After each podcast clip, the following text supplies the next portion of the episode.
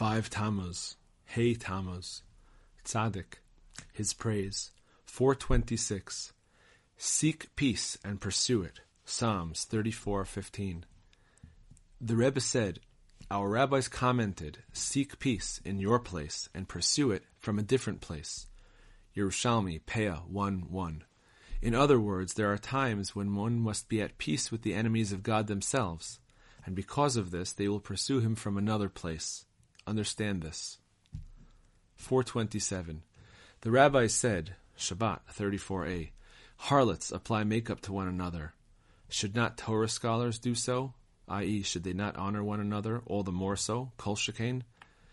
The Rebbe said he dreamed a number of interpretations of this, saying, one explanation is as follows. The Talmud is asking, if harlots apply makeup to one another, should not Torah scholars do so?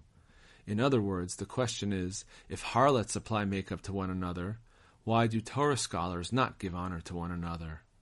The words that follow, kol shekain, are to be taken as the answer to this question. Thus, the Talmud is to be interpreted as giving the reason why Torah scholars do not give honor to one another. The reason is kol shekain, all the more so, a phrase which alludes to money.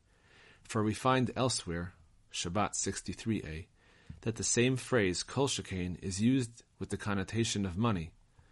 The sages said, if length of days is in her right hand, the Torah's right hand, Proverbs 3.15, are not wealth and money all the more so, kol shekain? A second interpretation of the same statement, harlots apply makeup to one another. Because of this, Torah scholars not kol shekain. In other words, we can take the Talmudic statement as an explanation of why Torah scholars do not have money, which, as we have seen, is alluded to in the phrase kol shekain. Thus, if we find that Torah scholars not kol shekain, i.e., Torah scholars do not have kol shekain, money, the reason for this is because harlots apply makeup to one another. For Torah scholars are called ro'eh, shepherds, but when immorality is rife, they are called ro'eh zonot, companions of harlots and he who keeps company with harlots loses his wealth. Proverbs 29:3. A third interpretation of the statement in the Talmud: harlots apply makeup to one another. Torah scholars? That is, the Talmud is asking, when will Torah scholars apply makeup to one another, in the sense of giving honor to each other?